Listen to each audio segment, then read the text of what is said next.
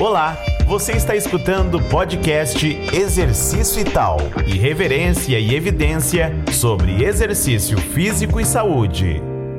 E hoje eu recebo a minha aluna e agora professora Daiane Borges. Oi, Dai, seja bem-vinda. Olá, eu vou sempre falar prof, né? Olá, professor Gessé. É um prazer estar aqui. Não tem como, né? É para sempre. É um prazer estar aqui com você para a gente conversar um pouquinho sobre esse novo assunto. Ah, isso mesmo. Minha primeira doutora, né, vai ser sempre, vai ser sempre assim, né? Dai, hum. estamos no mês das mães. Eu já queria te desejar aí um feliz Dia das Mães. É, e a gente sabe que você tem uma história super curiosa, né, com a maternidade e o doutorado, né, a parte acadêmica. Mas antes da gente falar desse assunto, Conta pra gente a sua formação, de onde você veio, como que, como que é a sua, sua trajetória dentro da educação física. Bom, inicialmente, né, gostaria de agradecer é, por ser convidada, né, de estar falando aqui nesse mês especial das mães. E, bom, sobre a minha trajetória, eu é uma trajetória bem bagunçada, porque eu não tinha escolhido educação física de primeira. É, eu passei de primeira né, na educação física em outro curso, só que eu não gostei no primeiro mês. E aí eu já fui migrar para um outro curso na, na Universidade Federal. E aí eu fiquei quase dois anos longe da educação física, né? Fazendo outro curso. E por um acaso eu fui olhar novamente a grade e aí eu gostei, porque a grade mudou para a parte biológica. Ela era muito pedagógica e tal. E, e aí eu larguei o outro curso e fui para educação física começar do zero de novo. E larguei mesmo, nem tranquilo. E que curso você fazia? Era oceanografia. Caramba, eu não lembrava dessa informação, não. É, eu acho que eu nunca tinha falado.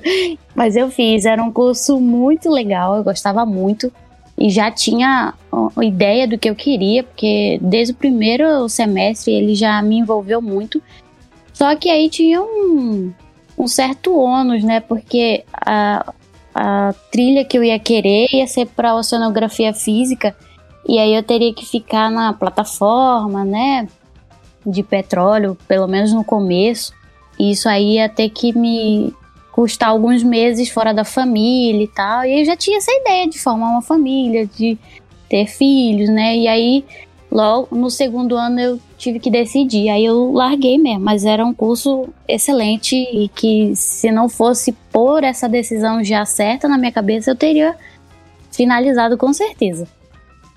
E aí, bom, voltei para educação física e aí me encontrei, né? Parte biológica, fisiologia, anatomia e a bioquímica e tal, essa parte me cativou. E os professores também eram bem bem disponíveis e forneciam muitas oportunidades para a gente. Então, entrei no, na iniciação científica, extensão, também entrei no projeto no PET, né, que era voltado mais para a parte da saúde nessa época. E aí foi, logo que eu entrei novamente na educação física, eu conheci uma professora que me fez também decidir o que eu queria dentro da área de educação física, que era a parte acadêmica. Né? Então, muitos colegas, a maioria ia para parte de personal ou aula em escola, né? Porque o meu curso era licenciatura plena, então eram as duas áreas. Mas essa professora já me fez decidir que eu queria ser igual ela, né? Eu queria ir para a parte acadêmica, dar aula na universidade. E aí, tudo que eu fiz foi mais voltado para essa parte. Mas é, ao mesmo tempo, os esportes também me atraíam bastante. E aí, desde então, eu comecei a trilhar pela parte da natação dentro da graduação. E aí, me fiz o, a, o TCC na área. Então, é, a parte acadêmica e a natação andaram juntos comigo na graduação. Mas você sempre nadou? Hum, nadei, depois parei, mas voltei a nadar por por hobby, não era por competição, não. Entendi. Mas essa, você fez a educação física na Federal, se eu não me engano, do Pará, não é? Na UFPA? Não, foi na Universidade do Estado do Pará. Na UFPA eu fiz a oceanografia. Universidade. Na... Ah, foi. Então você é paraense, você é de Belém. De Belém, isso. E como é que você foi parar em Campo Grande, Mato Grosso do Sul? Ó, oh, é, só um, uma voltinha nesse tópico anterior. Lá na escola, a Escola Superior de Educação Física, tem um complexo aquático muito legal, muito importante, que inclusive sediou os Jogos Sul-Americanos de, de natação. Oh, é, e assim, é bem desenvolvida a parte aquática, piscina de 50 metros, é, parte de saltos, né? Essa parte toda é bem oficializada, né? Não são medidas, não são coisas sem a medida oficial, né? São, foram colocadas lá com medidas oficiais e, e funcionava muito bem, né? Projeto de saltos ornamentais, não tinha um nado sincronizado muito bom, mas o salto era muito forte e a natação que tinha a equipe dos professores, a DESEF.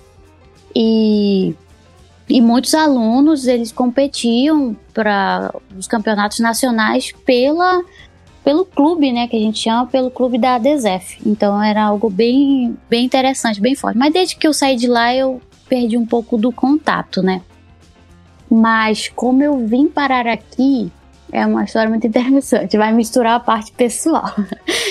É, no final da no final da graduação, 2013, lá no último semestre, eu fiz um curso de arbitragem de natação, é, porque ia ter os jogos escolares no final do ano. Aí precisava, né, ter. Aí eu fiz o curso.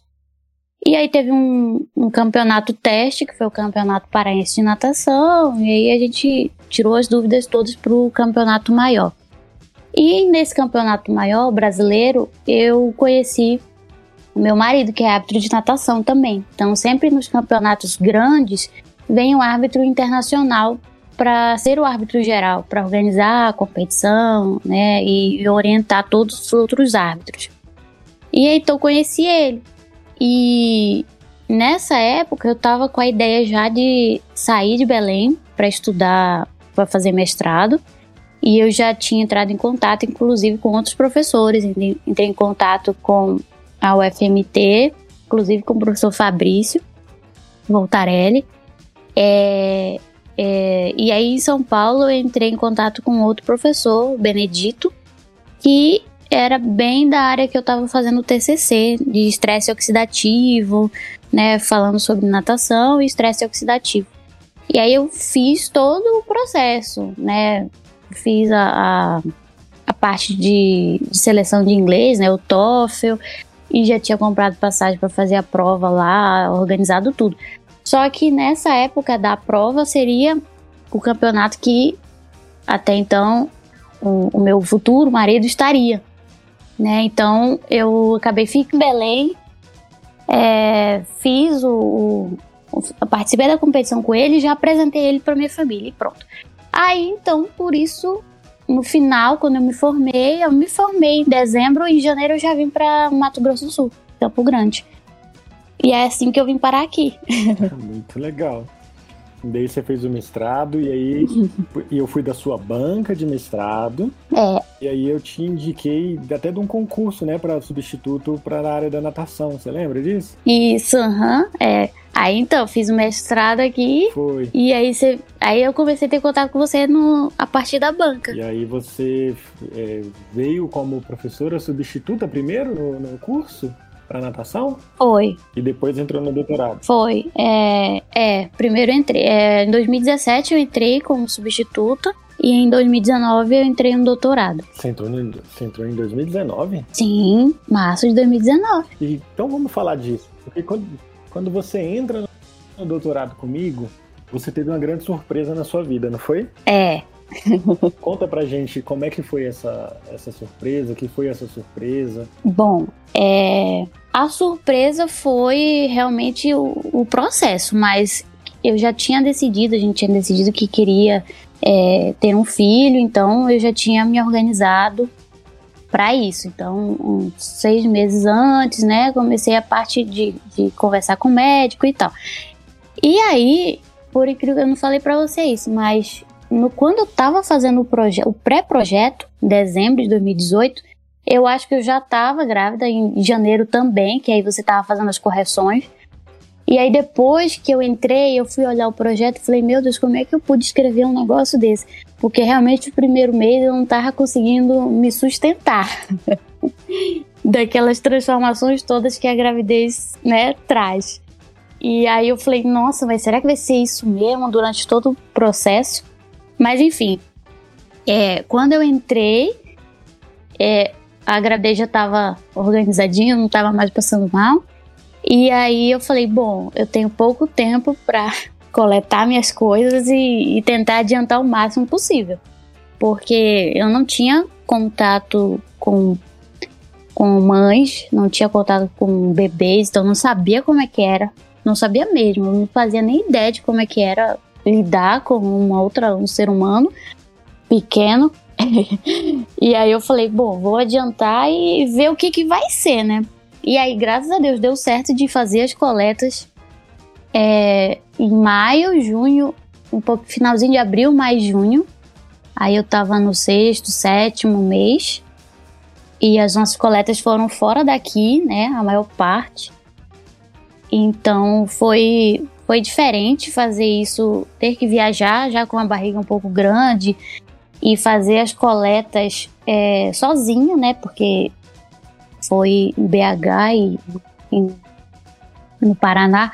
Então tinha com quem né, ir junto comigo para ir fazendo alguma coisa, ajudar. Então foi um pouco difícil abaixar, levantar, anotar e, e fazer toda essa, essa correria. Então até tive um pouco de susto no meio da coleta, mas deu tudo certo.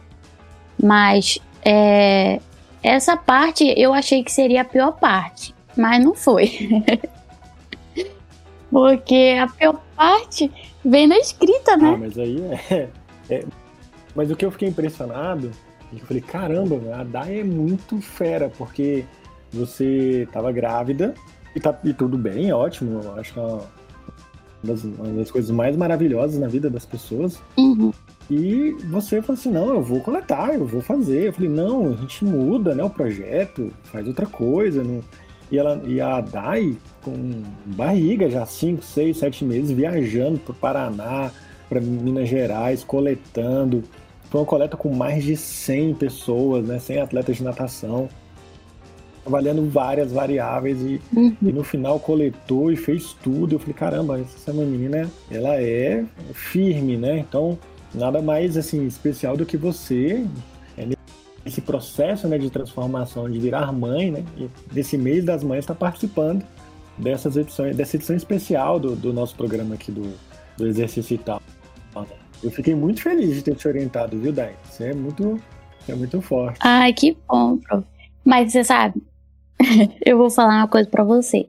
O, o, eu acho que o segredo foi eu não ter tido nenhum contato com ninguém para me falar nada para me amedrontar, eu acho. Que eu não tive mesmo contato com ninguém para falar alguma coisa. Nossa, mas vai ser difícil. Não tive. Então, eu não sabia. Então, por não saber, eu só fui. E, e o que ajudou um pouco foi porque no mestrado eu também fiz as minhas coletas sozinha. Não tava grávida, não. Mas eu fiz tudo sozinha, então eu fiquei, bom, eu consegui fazer, eu vou conseguir fazer também.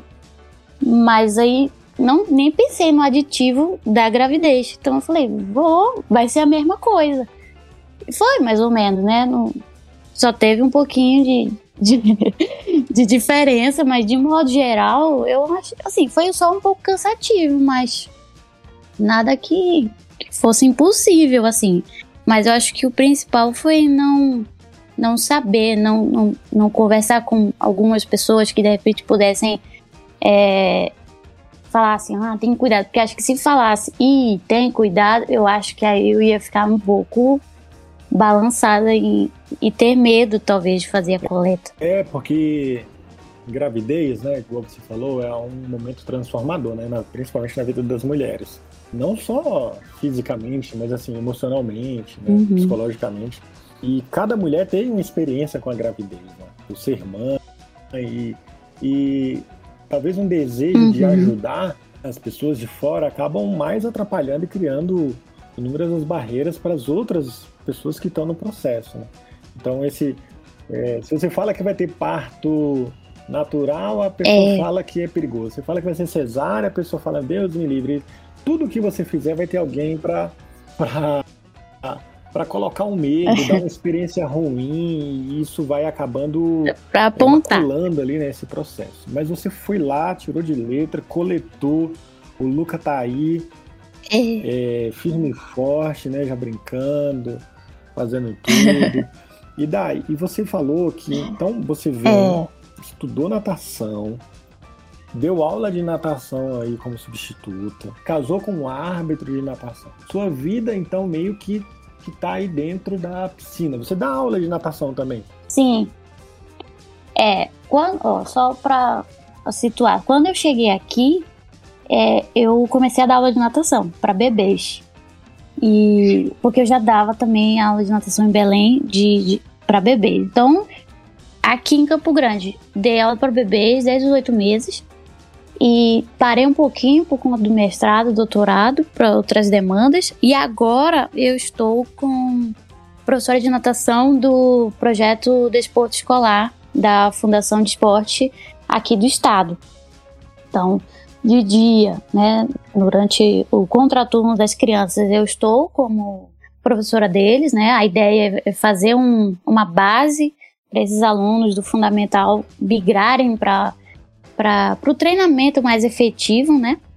Hum, e é, também à noite eu também sou professora do ensino superior numa faculdade particular, com a disciplina também de natação e outras, mas também estou na formação desses profissionais para é, em breve né, estarem no mercado e, se for o caso, eles darem também aula de natação. Muito legal. E daí, entrando nesse assunto, de natação, mês das mães, você como mãe hoje, é, qual a importância do, da natação para bebês? Bom, é, a natação eu, eu, eu sempre gosto de puxar muito o saco da natação porque é o primeiro esporte, né? A primeira coisa, não, não levando para esse lado muito esportivo, mas é o primeiro contato de atividade física que a criança, que é uma é uma, um lado mais esportivo que a criança pode fazer, né? Então, desde os oito, seis, tem correntes que falam dos seis meses, mas oito meses de idade, a criança já pode é, iniciar, né, as primeiras adaptações. Então, é, a natação ela traz além do, do benefício social, né, também traz uma outra perspectiva para os bebês, né? Eles estão acostumados com o meio terrestre, e muitos já engatinham, engatinham e, e, escalam algumas coisas, mas a natação, por não ter esse apoio físico, né, ela fornece outros benefícios, como é, a propriocepção, né, a sensação espaço-temporal deles fica modificada no ambiente aquático, então eles conseguem explorar o corpo de modo diferente, né, eles conseguem testar a, o posicionamento deles de modo diferente. Muda também a questão da, da percepção visual, porque a água entrando no, no olho deles, isso também faz uma. dá um desconforto, mas cria uma adaptação, né? Cria essa, essa nova condição para eles. Além do que é, eles vão poder estar logo mais à frente trabalhando com essa questão é, a trabalhar a sobrevivência. Então a natação ela é muito importante para criar isso. A gente sabe que muitos acidentes acontecem. Então, quanto mais cedo a criança for exposta a esse, esse momento, né, a esse lugar, é, fica um pouco mais é, favorável para ela. Claro que a gente precisa ter os cuidados, tudo normal, não é porque a criança sabe flutuar, sabe se salvar que a gente vai deixar ela né, de modo mais livre, mas já dá uma certa segurança para o pai e para a criança também que é essa questão do autossalvamento. É, eu tenho um, teve um dia que a gente foi para casa de uma, uma prima da Pamela, alguma coisa assim. E lá tinha uma piscina e a, Laurinha nada, né? Ela fez ela, Laurinha nada assim, né? Flutua bem, vai. Uhum. Mas ela fez natação desde pequenininha. Sim. E, e aí ela tava com uma priminha na piscina e a piscina tinha aqueles turbilhões que fazia uh, um movimento na água. E aí a piscina já era mais funda e a uhum. Laura ainda não conseguia voltar para a área infantil porque tava com um turbilhão muito forte, uma correnteza na piscina muito forte. E ficou todo mundo olhando, a Laura olhou para mim, aí eu fiquei muito calmo ali na hora, né? Fui andando para a porta da piscina. Ela vira de barriguinha para cima, flutua e vai ainda até a borda para se, se estabelecer. Eu falei, caraca, olha como é que a, a natação uhum. infantil, né, a, a, noção de sobrevivência é importante para as crianças, né? Isso a Lara tinha o quê? Cinco anos, menos talvez perto dos cinco, né? É. é então, desde de pequeno, para quem pode ter essa oportunidade, é recomendado né, que as crianças façam natação, não para aprender a nadar e ser competidor, igual você falou dessa parte esportiva, uhum. mas para ter esse, esse senso de segurança, né, para evitar qualquer tipo de acidente, não, não, é isso? Isso, porque mesmo as crianças maiores, né, eu dou aula também para a galerinha de 11 anos e tudo, que não tiveram essa exposição né, na, na piscina, é, a gente sabe que o desespero ele pode causar um acidente sério, porque às vezes a criança consegue, ela, ela conseguiria se livrar daquela situação, mas por conta do desespero de não estar preparada, de não ser instruída, ela acaba se é, ficando né, agoniada, desesperada e não conseguindo se livrar daquela situação. E vou, falando ainda em criança, nesse, nessa casa é, que é rodeada né, de amantes da natação, como é que tá o Luca? Como é que tá a pressão no Luca? Ele já tá nadando, ele já vai ser o novo Phelps. Você... Você acredita que ele entrou com um ano na natação e na segunda aula ele já ah, pediu para sair? Eu, eu, ia, eu ia suspeitar disso. Não, isso porque foi algo muito lúdico, muito. Né, de, aqui em casa ele brinca e tudo, faz, mas a aula de natação em si. Mas aí já tem um outro componente, né? Que ele é um rapaz muito hum. organizado. Então ele não hum. gosta de uhum. bagunça. E na aula de natação a gente Sim. tem que fazer bagunça tem que fazer bagunça na água, tem que jogar água no rosto do outro, para justamente trabalhar essa questão da água caindo no rosto, né? Então, ele está suspenso das aulas de natação momentaneamente. Mas vai ter que voltar, né? Eu vou. ele vai voltar. Eu acho que quando ele fechar os três anos, ele volta. E, Dai, continuando falando de natação, já para um adulto, uma pessoa que tem fobia de água, ou que passou por um por um estresse né, na água, ou, ou, algum princípio de afogamento, que tem medo de água, uma pessoa já mais adulta, tem como essa pessoa retornar uhum. e ter uma boa relação com a água, até mesmo aprender a nadar? Tem. É, eu no, na escola em que eu trabalhei com bebês, eu dava aula até para os adultos. E, então eu tive dois casos de adultos que no raso a água batia na cintura, mais ou menos. O, essa pessoa não conseguia sair de perto da, da escada. Então foi um processo um pouco longo, durou mais, um pouco mais de um mês, com aulas assim três vezes na semana. E demorou um pouco, mas a, a pessoa conseguiu é, iniciar a, a, as principais habilidades que é necessário ter antes de fazer algum tipo de nado, né? Então a pessoa já conseguiu ter uma flutuação ventral, depois dorsal, controlar a respiração.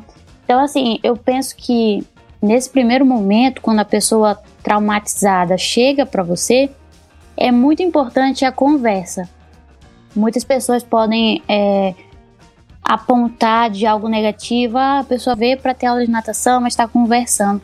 Mas nesse primeiro momento, eu penso que o aluno ele precisa ter segurança com o professor, primeiramente. A partir do momento que a pessoa cria, né, tem essa relação de confiança, ela vai entender que você sabe do que você está falando, que a, se você está falando é porque a pessoa pode conseguir fazer, e aí aos poucos ela consegue é, executar aquilo que você pede. Mas Claro que o professor precisa ter noção e não pode criar muitas expectativas, tipo, a cada aula eu vou evoluir. Não. Às vezes a gente vai ter que voltar um pouquinho, vai ter aula que seria para fazer uma atividade, mas vai ter que ser uma aula totalmente para conversar com aquela pessoa, porque realmente não é muito fácil, principalmente para os adultos. As crianças a gente consegue deixar algo mais lúdico. Então, demora o processo? Às vezes demora também, mas é algo mais lúdico, é mais confortável para elas. Agora, os adultos, que eles já têm uma certa um certo receio com as coisas lúdicas, né? Muitos deles, a gente trabalha mais a parte de conversa mesmo. O tudo que ele vier perguntar, a gente responde, traz uma base, tenta fazer com que ele entenda que você sabe o que você está fazendo. E aí sim ele vai passar a, a, executar as coisas e vai ver a evolução dele. E Dai, por exemplo, uma, você falou em flutuabilidade, aprender a flutuar. Tem pessoas que não flutuam, né? Que são pesadas igual um cabo de, de, de machado ali. Como é que faz para essas pessoas que não flutuam? Ela não flutua ou ela não sabe flutuar, ou de fato ali, olha, não é para você, né? Obrigado, arruma outro esporte. É, eu tive, eu vou falar dos casos que eu consegui atender. Uhum. Até então, eu tive casos de pessoas que flutuavam, ó, da cintura para baixo não flutuavam, né? A parte dos membros inferiores toda praticamente tocando o fundo da piscina. E aí, com um certo trabalho, a gente conseguiu melhorar. O que acontece é que nessas né, pessoas que eu atendia, eles não faziam força muscular, né, movimentação dos membros inferiores, porque eles queriam só ficar flutuando. E realmente muitas pessoas é, têm uma certa massa, uma, uma massa maior no, na parte inferior e muitas vezes isso pode dificultar mas principalmente o que eu verifiquei é que eles precisam fazer a movimentação para conseguir flutuar. Da, dos alunos que eu atendi, todos foram possíveis executar esse, esse trabalho de flutuação, contando com o movimento do, dos membros inferiores. E também aquela questão de explicar para eles sobre centro, centro de flutuabilidade, a questão de, de né, aumentar o volume do tórax, mas a principal dificuldade é, era ficar na, na posição horizontal, né, alinhado horizontalmente com a água, sem fazer nenhuma movimentação. Essa era a principal dificuldade deles. A gente tentava corrigir fazendo essa, essa, esse trabalho de pernas para que eles conseguissem então se manter nessa posição horizontal. Dai, é isso. É, então você tá dando aula de natação, tem previs, é, previsão, ó. Você tem em relação ao Luca, né? Tem aí uma ideia para vir mais um irmãozinho ou irmãzinha? Vai ficar só com o Luca? Como que vocês estão? Olha, é difícil falar, porque é, a experiência dele com o trabalho, né, no caso com o doutorado, me deixou um pouco, muito, na verdade, cansada. Agora que eu estou numa fase que eu consigo dormir um pouco, eu não sei se eu conseguiria voltar àquela fase de dormir de uma em uma hora. Porque, afinal de contas, por conta da pandemia, é, ele ficou direto comigo, né? Então eu amamentei ele até os dois anos de idade. Então foi uma a requisição foi muito grande. Então assim, quero, gostaria, sim, acho que, que é legal, porque eu tenho irmãos, né?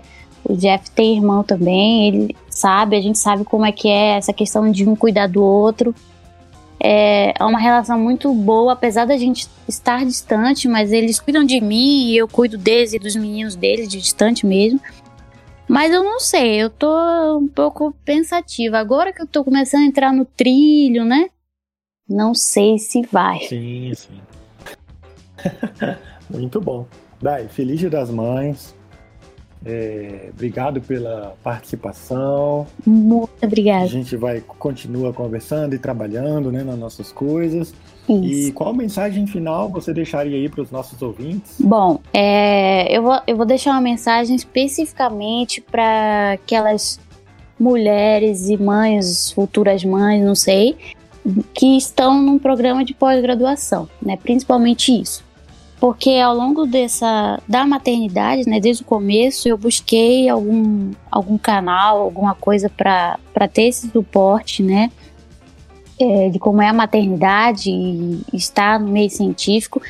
E eu penso que o, principal é você encontrar uma pessoa, um orientador que, que consiga entender suas necessidades, né? Ter essa flexibilidade para que você consiga passar pelo processo que eu acho que se é a vontade, se é o sonho de cada uma, é, esse processo ele precisa ser né, desenvolvido, você precisa trilhar o caminho, mas você precisa trilhar de um modo saudável. Então, a pós-graduação, é, a gente não pode ter a ideia de, de estar sobrevivendo aquele momento. Você precisa viver ele de um modo saudável. Claro que terão prazos e e outras coisas para cumprir, sim, mas é necessário principalmente buscar uma pessoa que compreenda, né, essa questão da maternidade, que é algo que muda muito, muda sua, sua quantidade de tempo disponível, muda a memória também, né? Eu tive muita dificuldade de precisar anotar tudo, porque eu esquecia tudo, porque a gente foca muito na criança. Então, a principal mensagem é para as mães pós-graduandas que busquem é, pessoas acolhedoras e que possam dar suporte para vocês nesse momento. E, de modo geral, um feliz Dia das Mães para todas e que todas estejam aí lado dos seus pacotinhos de amor. E, e vamos seguir a vida trabalhando, seguindo mais os nossos instintos. Muito obrigado, Dai, e até o próximo é, episódio. Até mais.